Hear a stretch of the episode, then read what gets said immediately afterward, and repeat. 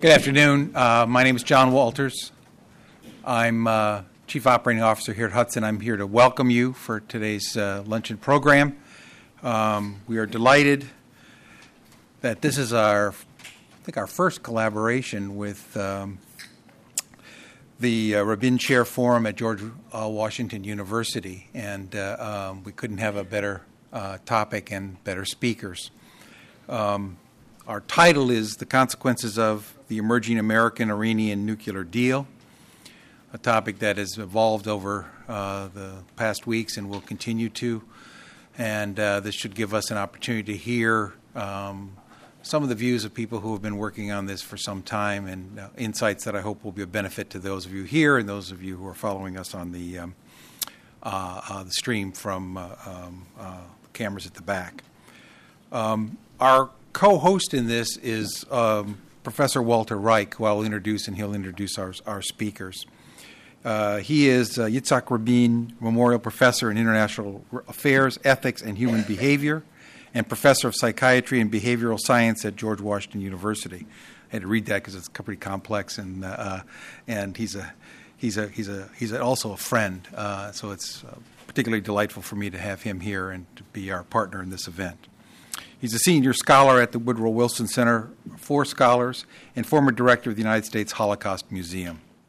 Dr. Reich is also a lecturer in psychiatry at Yale University, professor of psychiatry at the Uniformed Services University of, of Health Sciences, and a contributing editor of the Wilson Quarterly.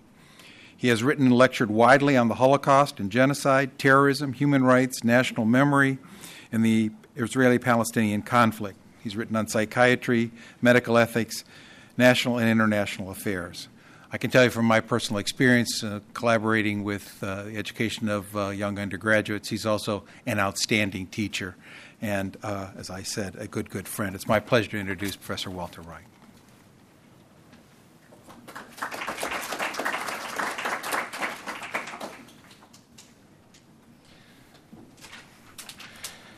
Well, um, thank you, John. Uh, I just.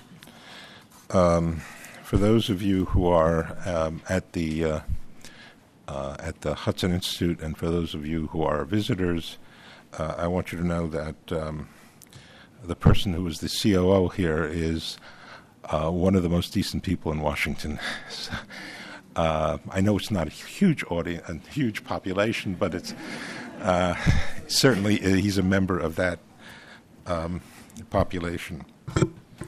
Um, I don't have to talk about the importance of this topic. Uh, the speakers will. Um, and uh, it's at a critical point uh, because uh, the so called framework agreement has been announced. Uh, the two sides have uh, identified them, characterized them quite differently. Um, we're all waiting to see what the outcome will be. Everybody knows that certain parties want the outcome to occur. And um, Professor Inbar is going to talk about that. Um, and Lee Smith will participate in the program as well. He's going to um, make, he's go- basically going to be a commentator for um, the, uh, the talk that uh, Professor Inbar will give. I want to thank, by the way, uh, Ken Weinstein, um, who uh, is the head of the Hudson Institute and who, um, uh, with whom I hope we continue to uh, join forces and have ongoing joint programs. Um, Professor Inbar uh, is a professor of political studies at Bar Ilan University in Israel and director of its renowned Begin Sadat Center for Strategic Studies, also known for, by its acronym as the BESA Center. He was educated at the Hebrew University uh, with a BA in political science and English literature and at the University of Chicago, where he got an MA and a PhD in political science. He served as visiting professor at Hopkins, Georgetown visiting scholar uh, or fellow at the Woodrow Wilson Center, uh, and Um, he's been at a bunch of universities uh, of lesser renown Harvard, MIT, Columbia, Oxford, Yale. Um, why'd you leave out uh, those others? Um, um, uh, his area of specialization is Middle East strategy, Middle Eastern strategic issues, with a special interest in the politics and strategy of Israeli national security. He's written lots of books, edited lots of um, volumes, written lots of articles. Probably many of you have seen some of them. Uh, his latest book that I know of is Israel's National Security Issues and Challenges Since the Yom Kippur War. Uh, he also wrote the Israeli Turkish Entente, uh, and he wrote about a book about uh, Rabin's Israel national security policy. Um, uh, this is the BESA Institute's latest publication. Uh, it's one of those rare things, something in hard copy, but here it is. Uh, you, it also has a website, and uh, uh, I'm sure um, you will find many more things on it. Uh, Lee Smith is a senior fellow here at the, at the Hudson Institute, uh, in addition to the fact that he happens to be um, an alumnus of George Washington University, where he got a BA, uh, which I was delighted to learn. He has worked at a number of journals, magazines, and publishers, including the Hudson Review, Ecco Press, Atheneum, Grand Street, GQ, Talk Magazine. He's a senior editor of the Weekly Standard, editor in chief of the. Um, uh, he was the editor in chief of the uh, Voice Literary Supplement, the Village Voices National Monthly Literary Magazine. Um, his book on Arab societies, The Strong Horse, Power, Politics, and the Clash of Arab Civilizations was published in 2010. Um, and here is the part that uh, brings me the greatest envy. Um, he knows Spanish, Arabic, French, and Latin. Um, so it's a pleasure uh, to ask uh, Professor Inbar to come here and and uh, speak. Uh, the plan for the uh, noon discussion, we have 45 minutes left to it, um, is for Professor Inbar to speak for 10 or 15 minutes, right? Tw- 50, maybe 20 minutes. Um, uh, Lee Smith is going to ask him a few questions engage him in a conversation. Um, I have a bunch of questions. I would love to ask them if there's an opportunity, but the most important thing is that the audience should have a chance to interact uh, with Professor Inbar. Thank you.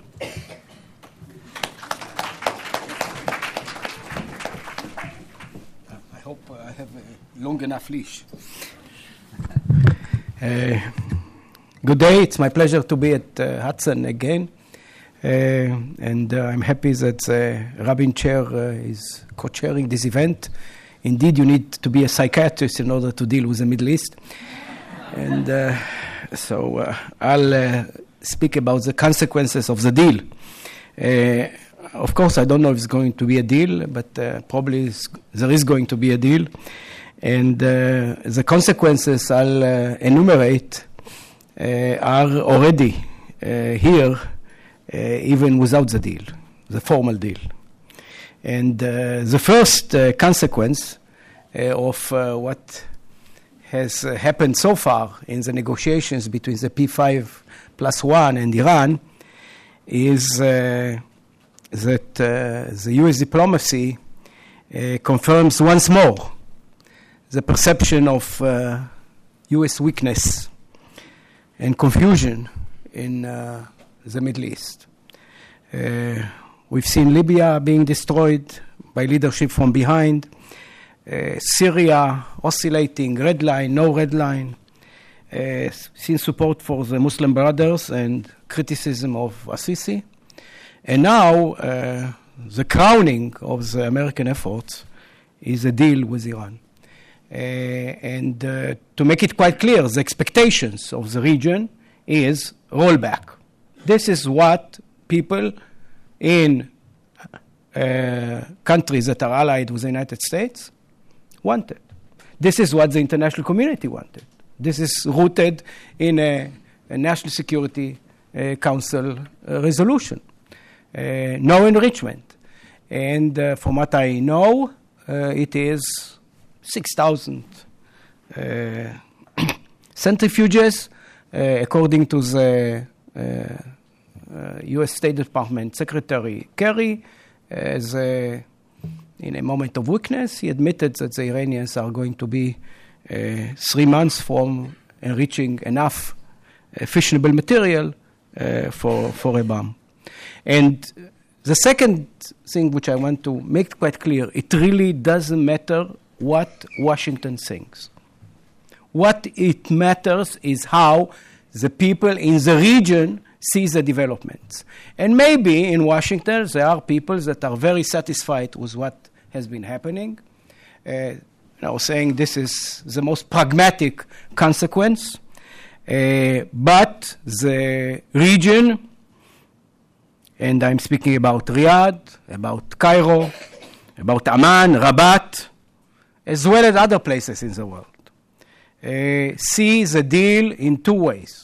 The first result, the first consequence, is basically legitimization of Iran uh, with an advanced nuclear status. This is quite clear. It doesn't matter the details of the, of the, of the deal. This is the deal. The Americans agreed to have Iran uh, almost within, you know, a nuclear power. And the second uh, consequence of, of the deal, what, what transpires very clearly, that the United States decided to allow Iran to take a more important role in regional affairs. Uh, the US calls it a responsible role. I'm not sure if uh, in Farsi, in Persian, responsible means what in English it means, but that's a different thing. Uh, it changes the regional balance of power. Actually, it catapults Iran, uh, historic regional uh, power, back into the high politics of the region after it was isolated for many years.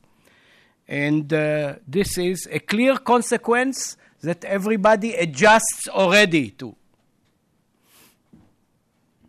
A third consequence, and we've seen it already, it's intensification of proliferation efforts.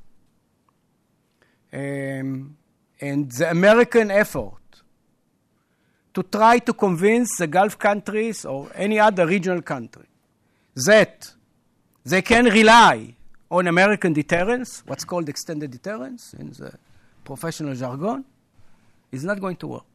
They don't rely on America. You know, Americans are nice. I like Americans. But not everybody believes that this administration in particular is reliable. And therefore, they are not going to accept an American nuclear umbrella. By the way, the French also didn't accept a French nuclear umbrella, and they developed their own bombinette in the 60s. There is no reason to think that in Riyadh, in Cairo, in Ankara, here there is some reservation, will rely on American nuclear umbrella. Therefore, they'll continue and intensify their efforts to be on par with Iran. And the Saudis said already, we want the same. The Egyptians will say also, we want the same. And eventually the Turks will do everything to be on the same level. And indeed, those are the three main regional powers that will try uh, to get a bomb because they cannot live with an Iran, with a Persia that has a bomb. A fourth consequence uh, Israel fears a nuclear Middle East, multipolar mu- nuclear Middle East. We do not believe that stable deterrence can be achieved for a variety of reasons. It's a different lecture. The distances, the political mechanisms in the region, a two azimuth posture, nuclear posture. Therefore, what the Americans are doing with Iran are pushing Israel into thinking even more seriously about preemption. And uh, if we do not want a nuclear, multipolar Middle East, Israel has to prevent it. By the way, it's not an easy decision. Particularly when in the White House sits the guy that signed on this agreement. And uh, Israel, after all, uh, needs the United States for a variety of reasons, and it's not going to be an easy decision. I'm not sure it will be taken, although I personally think this is what should be done. Now, without Israeli preemption, we'll see nuclear proliferation in the Middle East. Which means several more things. First of all, a more aggressive Iran, a powerful Iran. Uh, we should not forget that Iran has a rich history which is partly imperial.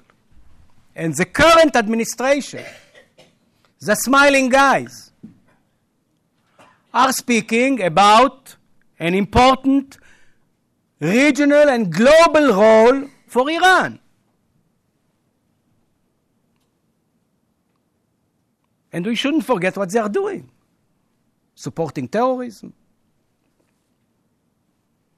Um, and as a result of a more powerful Iran, particularly after the sanctions will completely be eroded or removed, it doesn't matter really. They'll have more money in order to produce mischief in the Middle East. And they are very good at that. We definitely can see a process of Finlandization of the Gulf stat- states. Some of them are already bandwagoning, moving toward Iran. Particularly those countries that have significant Shiite population, like Kuwait, a third, Bahrain, almost everything. I think that the Iranians have a powerful incentive to try to destabilize Saudi Arabia. It's not that difficult. The eastern province, where most of the oil is, is mostly Shiite.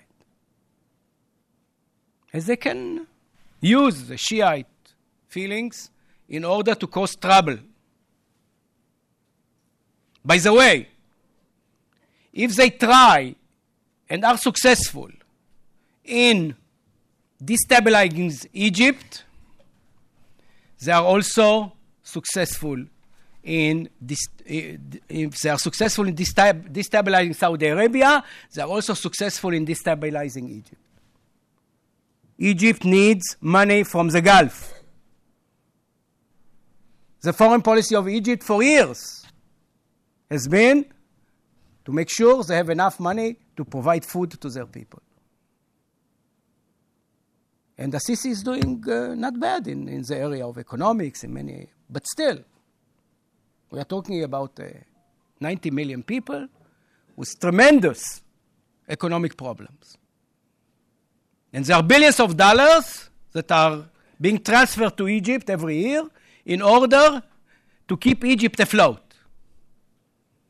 If the Gulf states go, if Saudi Arabia goes, Egypt goes as well, or are busy with dom- much more domestic issues. Egypt and Saudi Arabia are two nuclear proliferators, potential proliferators and competitors in the region. And finally, you know, no, not finally, I, I still have a few minutes. Um, they will get what they what is their stated goal: the eviction of the United States from the Gulf. This is their goal. They're saying it. They're not bashful about it. We have to take them seriously. If they are successful in Finlandizing the Gulf states, if they are successful in weakening tremendously Saudi Arabia, you are next. Some of the people in America like the idea. Uh, I'm not sure. Uh, it's a good idea for the United States to leave the Gulf. But it will have serious geopolitical repercussions over the control of energy in the world. That's an important issue. And Iran will uh, benefit from it, obviously. Uh, I can definitely see if there will be nuclear proliferation, uh, a revival of the Turkish Persian rivalry, which was for many years on a very low heat, partly because Turkey is uh, within NATO, uh, partly because uh, Turkey is following now Islamic policies, which are convenient to, to Iran, partly because Turkey is dependent upon Iran, Iranian gas, energy. Those two are historic regional powers in the Middle East, and nowadays they display revisionist tendencies. Unquestionably. They have big appetite. Erdogan and the mullahs have a lot of appetite. They are not status quo powers. And uh, the final point which I want to make concerns my, my, my own country. Uh, Israel will be increasingly isolated in the region. Um, we've never been quite popular in the region, let's face it. Uh, but we are successful in producing ad hoc pragmatic alliances. This will be more difficult. Uh, yet, at the same time, because what will be happening in the region, Israel will be more important to the United States and the West as being probably the only stable country that an American plane, if they want to land somewhere in the Middle East, will be able to land. Incirlik is not open freely to American airplanes. A NATO country, a NATO ally. Uh, Egypt is being pushed by the Americans into Russian hands. Saudis, who knows who will be the Saudis if the Iranians are able to get their goals. Therefore, uh, Israel will be more important strategically. Uh, I'm not sure that this is a big consolation for us. Thank you. That was perfect. Thanks very much. And um, so I, wanted to ask a, few follow-up questions, and then we'll we'll open it up to some other people in the audience. I guess one of the the first things I wanted to ask is what you ended on the issue that how this will complicate things for Israel. I mean, I guess insofar as the administration is looking to, or this is what it seems to be the case, uh, minimize its profile in the Middle East, potentially this could have been a, a good thing for Israel, right? Insofar as the United States comes out a little bit and says, now we're going to empower our big ally, frequently referred to as uh, an American aircraft carrier in the Middle East. But this is not what's happened. The administration instead has seemed to attack, uh, or has not seemed, has attacked the Netanyahu government. Why do you think this is happening? Why do you think instead of the U.S. trying to empower uh, a long time Middle East ally and a very powerful and useful Middle East ally, as you say, our most reliable ally, why has the administration tried to weaken rather than strengthen this ally? Um, I, I quote uh, Shlomo Avineri, you know, a famous professor at, at Hebrew University, that I was his student. He told me that uh, President Obama has a career as a community worker, not foreign policy. And uh, when you deal with the community issue, uh, you try uh, to identify the bullies and uh, to try to uh, co-opt them. and he suggested that this is the type of thinking that Obama has brought to the Middle East. And from the very beginning, uh, this administration tried to engage Iran, engage Syria, both enemies. Uh, so maybe this uh, sounds good, you know, from a, for a liberal community worker. But in the Middle East, you do not engage your enemies.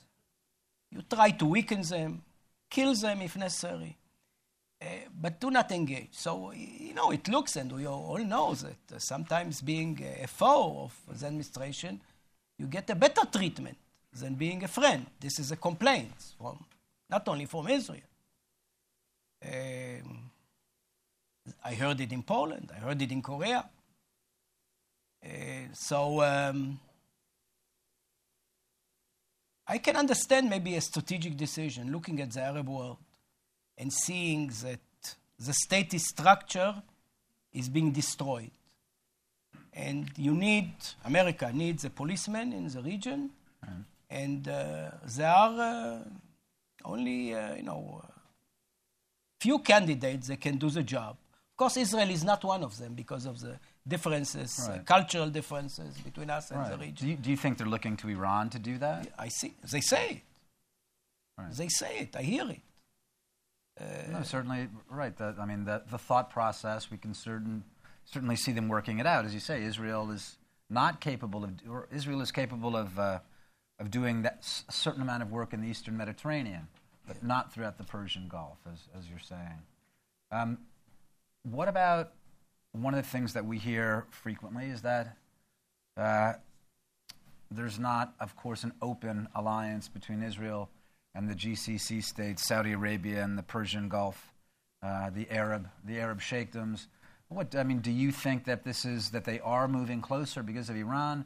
Do you th- see anything larger coming of this eventually, or do you think that this is just a, a consequence of, uh, of the Iranian problem? What's this? Well, the, the, the relationship between Israel and the GCC states. Do you think this will develop into something larger? Because you were saying before that Israel will become more and more isolated. Is it possible that you know there will be a, an actual uh, alliance with the uh, with the Gulf states?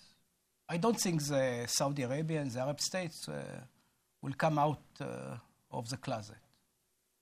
They have too many domestic problems, and they don't want to burden themselves with uh, better relations with the Jewish state, particularly if they are facing uh, uh, radicals.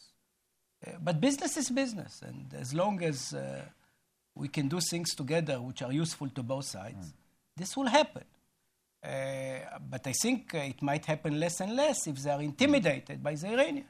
What, what do you think is happening now? I mean, what is the, what's your sense? Again, we get some sort of idea of the of different things that are alleged to be happening, but what's your sense of what's going on? If I you, think you uh, it's it. a very fluid situation now. The region, you know, the states that survived the Arab Spring are at, uh, particularly in the Gulf and Saudi Arabia, are at crossroads, try to think what are their best choices. Obviously, they rejected the American nuclear umbrella. Uh, we'll see an arm race. You know, the Iranians will try to buy more weapons in order to try to defend themselves from the Iranians. But the Iranians will not necessarily uh, go via conventional armies. They can do it through subversion, mm. which will be more difficult for them. And uh, the quality of uh, the uh, Sunni bloc is uh, is not very good, let's face it. Uh, several years already, Turkey, a Sunni power, Saudi Arabia, a Sunni power, try together to put an end to the regime of Assad. And they are not successful. I don't hear about great Saudi successes in Yemen. So there is a limit to what we can expect of uh, these powers. And uh, Iran is a very sophisticated actor. I, I certainly think you're right. I mean, I think in what we've seen over the last half century and more is that the Sunni powers can project power because of the United States. If the United States is not there, and as we're seeing more clearly now, it's extremely difficult for them to project power. The only uh, Sunni power that is able to project, you know, uh, a distance is uh, is Egypt. But the tensions between America and Egypt are uh, are known, Right. are taken being taken advantage by the Russians, and um it, it's uh, also uh, Egypt without uh, Saudi money will be in big trouble. if I can ask you something, um, I, I just want to stick on the stick on Israel again for for a couple more minutes here. Um, one of the things that we've been seeing in the news a lot lately, uh, we've been seeing different reports, both in the American press and of course the Israeli press, talking about Hezbollah. I mean, there have also there have effectively been warnings. Um, there have effectively been warnings coming from official Israel that Hezbollah has lots of missiles and rockets in civilian areas throughout all of Lebanon, in fact, and Israeli officials are saying if this war goes hot, it's going to be a big problem for all of Lebanon. And I guess, you know, when we talk about the Iranians, we're not just talking about Iran, we're not just talking about Tehran, we're talking about their different assets throughout the region. So I guess if you can give us some sense of what people are saying about Hezbollah right now in Israel, what's their concern. We know that Hezbollah is uh, heavily committed in Syria, but of course, again, their raison is, is, is allegedly Israel. So, what are Israel? What are official uh, Israelis thinking about this? We don't like uh, Hezbollah. Yeah, All right, that's that, That's a good place to start. Okay. I don't know why. I, And uh, you know, we've heard uh, the leader last week, you know, giving a speech uh, in hiding, still in hiding, and uh, uh, he speaks uh, quite clearly about the Hezbollah priorities. The first priority is to keep Assad in power because he is the linchpin to Iran for them. And, you know, um, Israel is relegated to. Uh, uh, to you know the, small Satan, you know, if we use a, a regional vernacular, and uh, so um, uh, if they start a war, they'll start maybe they may start a war if we attack Iran, and uh, they uh, probably can uh, exact uh, a cost uh, of a few hundred Israelis. Uh, we have, uh, of course, the Iron Dome that can protect not the population, it can protect the, the strategic uh, uh, installations, uh, uh, the, the airfields, uh, the power stations, the ports. This is what we have the, the Iron Dome for. Uh, we don't have enough batteries. Uh, we try to get more, uh, but it's, it's uh, yeah, they'll do damage. And uh, is there any sense that something might happen, that Israel might act preemptively against Hezbollah, or that Hezbollah might act preemptively against Israel? What's your again? I'm just I'm, I'm just uh, noting the amount of the amount of news coming out of this, and it's surprising because if, if we see that Hezbollah is so committed in Syria, why do we keep hearing news reports about this as well?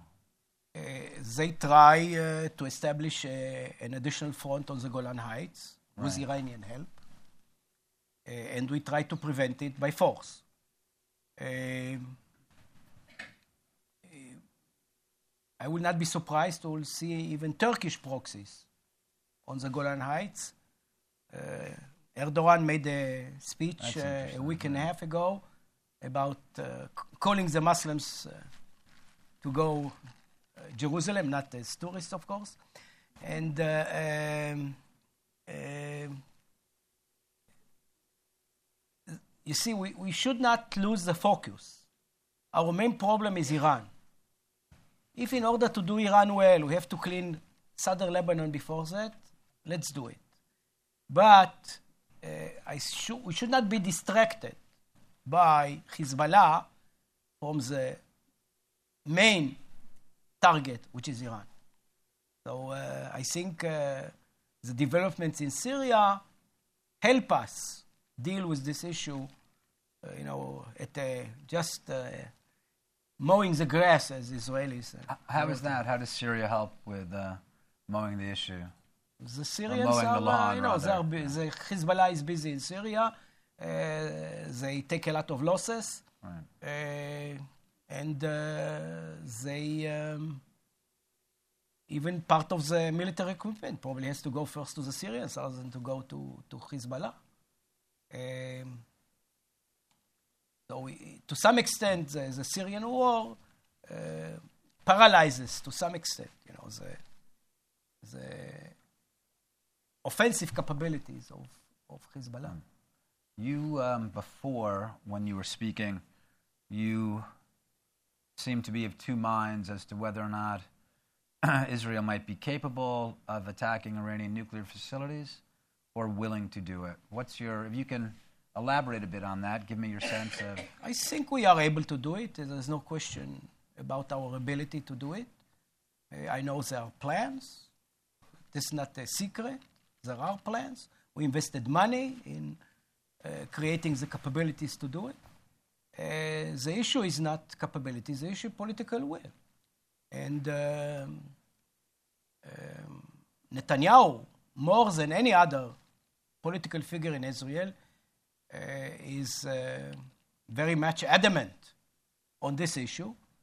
Uh, this doesn't mean that he orders uh, the IDF to go into Iran tomorrow morning. Uh, Netanyahu has a historic perspective that makes him ready to give such an order from what I know of him. Not personally, from people around. Um, so uh, we have the capability. If I, if the timing is also an issue. Right. If I, if I can ask about the political will, because one of the things that we understood was during the elections that you know it was it was not just Netanyahu was who saw Iran as the major strategic threat, but that this is a there's a very very wide consensus about this in Israel, including uh, you know including the domestic opponents of uh, of, of, of the prime minister. So what, what what is what's the problem with the political will? Where is there? Uh, you Do you know, just mean the there is a president in Washington that uh, doesn't like the idea that Israel should hit Iran. That's a political problem. Uh, and uh, in Israel, by the way, you know, uh, f- for an American audience, there's great consensus on many issues. Portraying Israel as divided is simply not true. You know, we are uh, in favor of attacking Iran. We are in favor of uh, a two solution, two-state solutions that uh, I don't think will happen uh, anytime soon.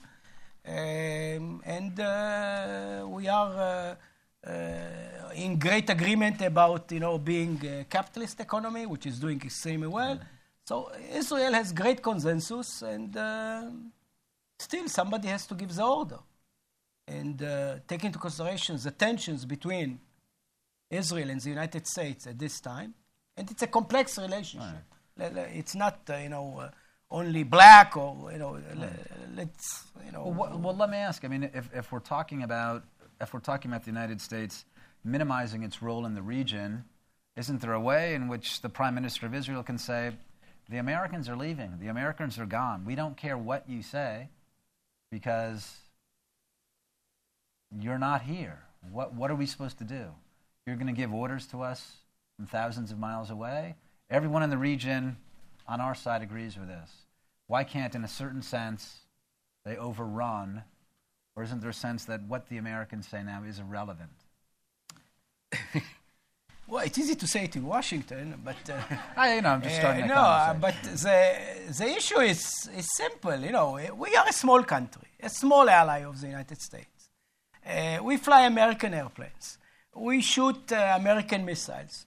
Uh, we are, uh, um, we need America for uh, a lot of uh, things in the international arena. Uh, just uh, last week on the nuclear proliferation conference, uh, America delivered. So uh, uh, this is an issue that, you know, I'll, take a long historic view. The Jewish people lost twice their state because they were not careful in making the right international considerations.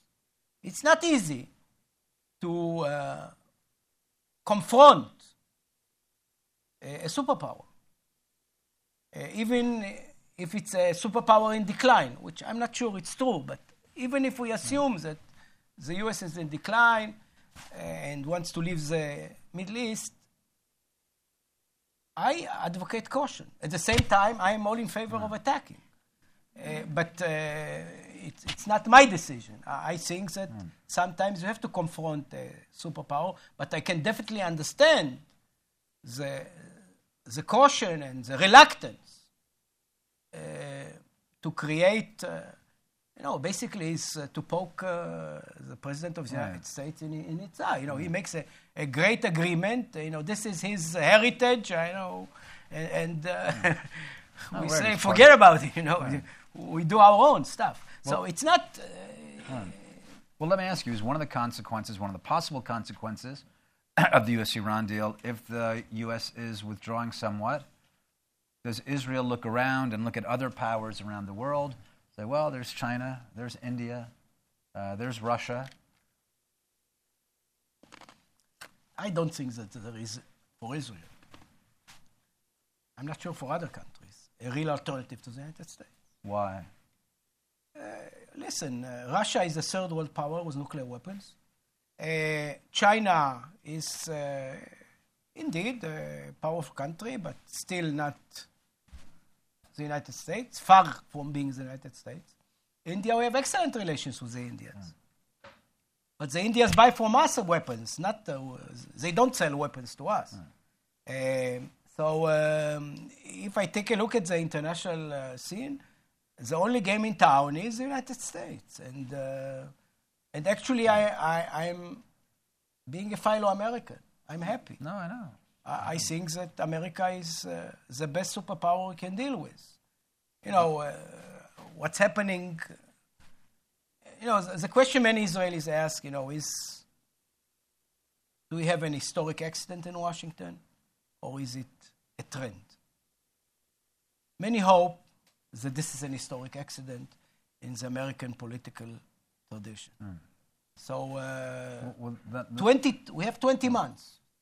20 months is a long time. Uh, countries can do a lot of damage. Right.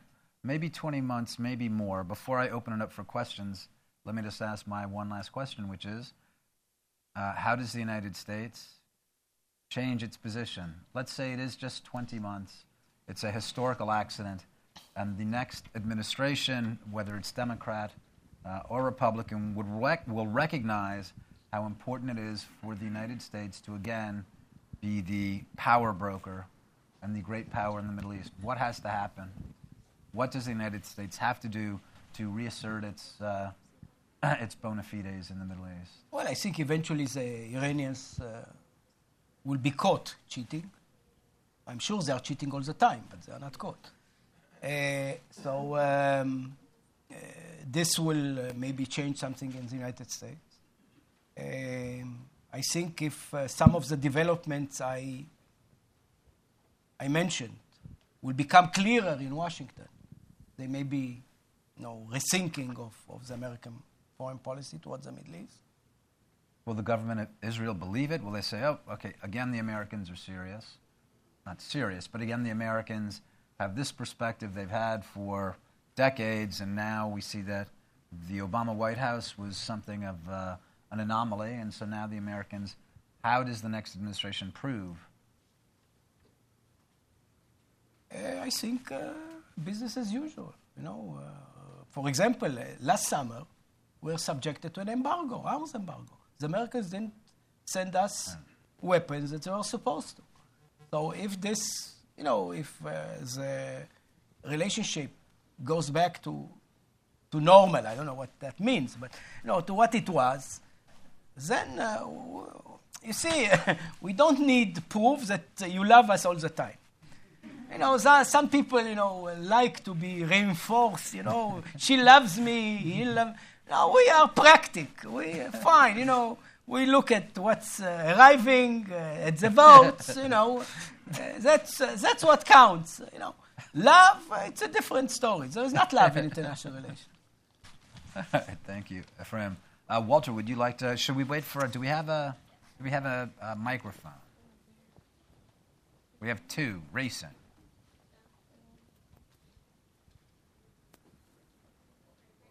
Thanks. Oh, Walter, or you can stand up, whatever you prefer.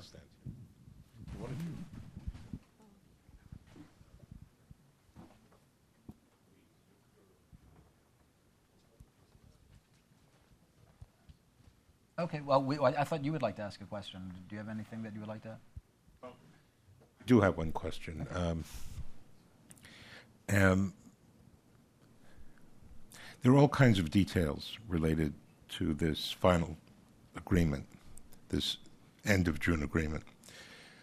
Um, details having to do with numbers of centrifuges uh, at a time when it emerges that there are four or five other means of enrichment, so that perhaps the number of centrifuges actually doesn't count.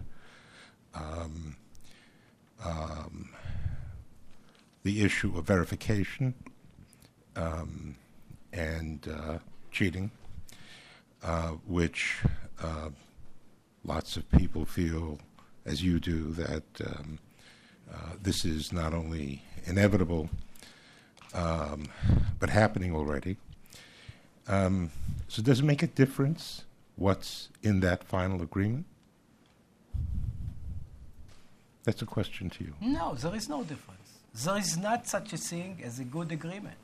Let's face it. Every agreement entails those two things legitimization of a advanced nuclear status and a, a greater role for Iran in regional affairs.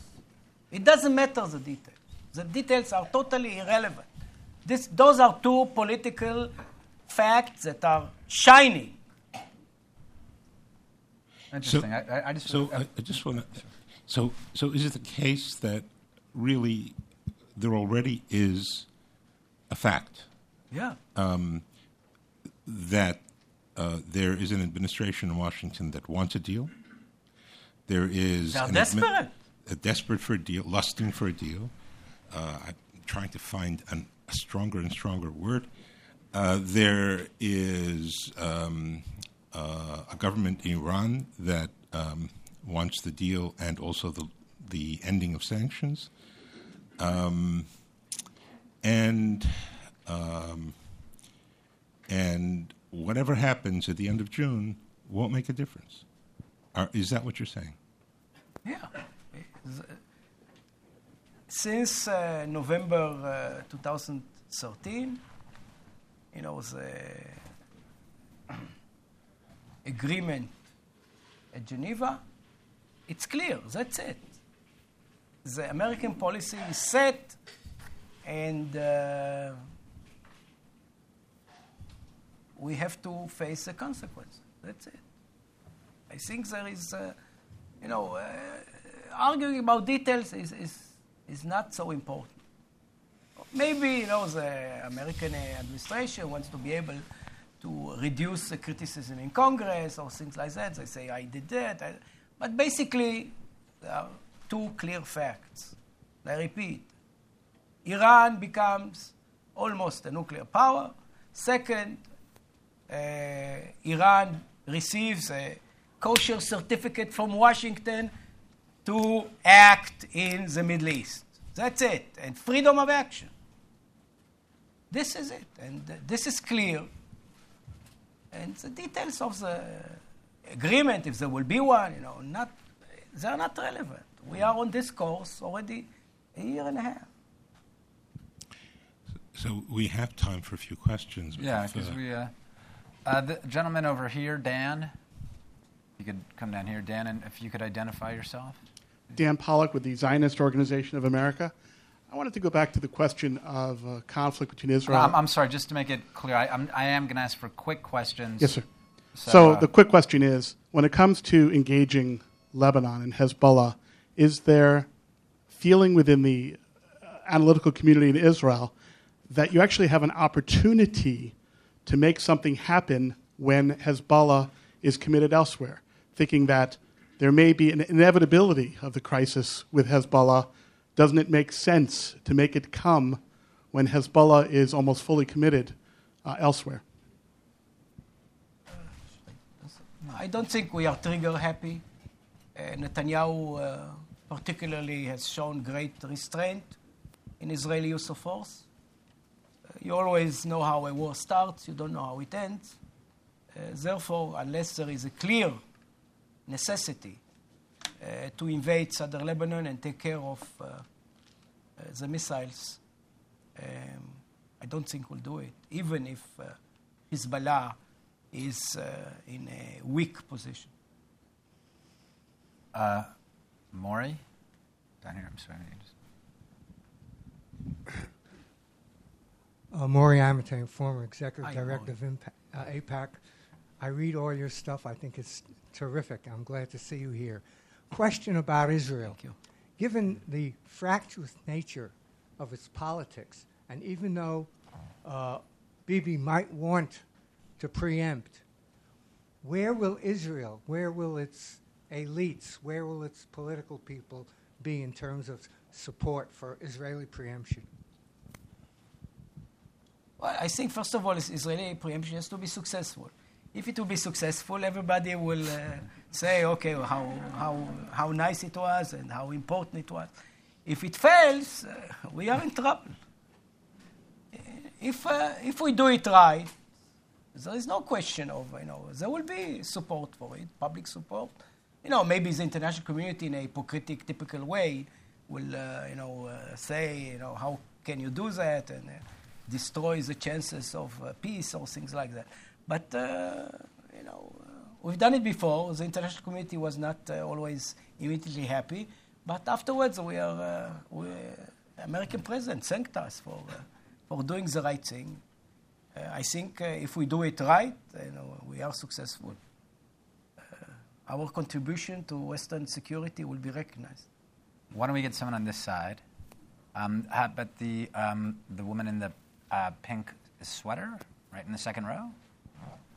And if you could identify yourself, please. Uh, yes, my name is Jan Bates. I'm just a private citizen. Oh, okay. Um, and I wanted to ask um, whether uh, Israel recognizes that perhaps the Congress might save us all from this terrible deal. I think this is uh, the gamble of Netanyahu. Netanyahu uh, went to Congress knowing that he estranges uh, the administration, hoping that uh, Congress will uh, uh, prevent the deal. But again, uh, even if it will prevent the deal, the two consequences of this negotiation so far are already rooted in the region.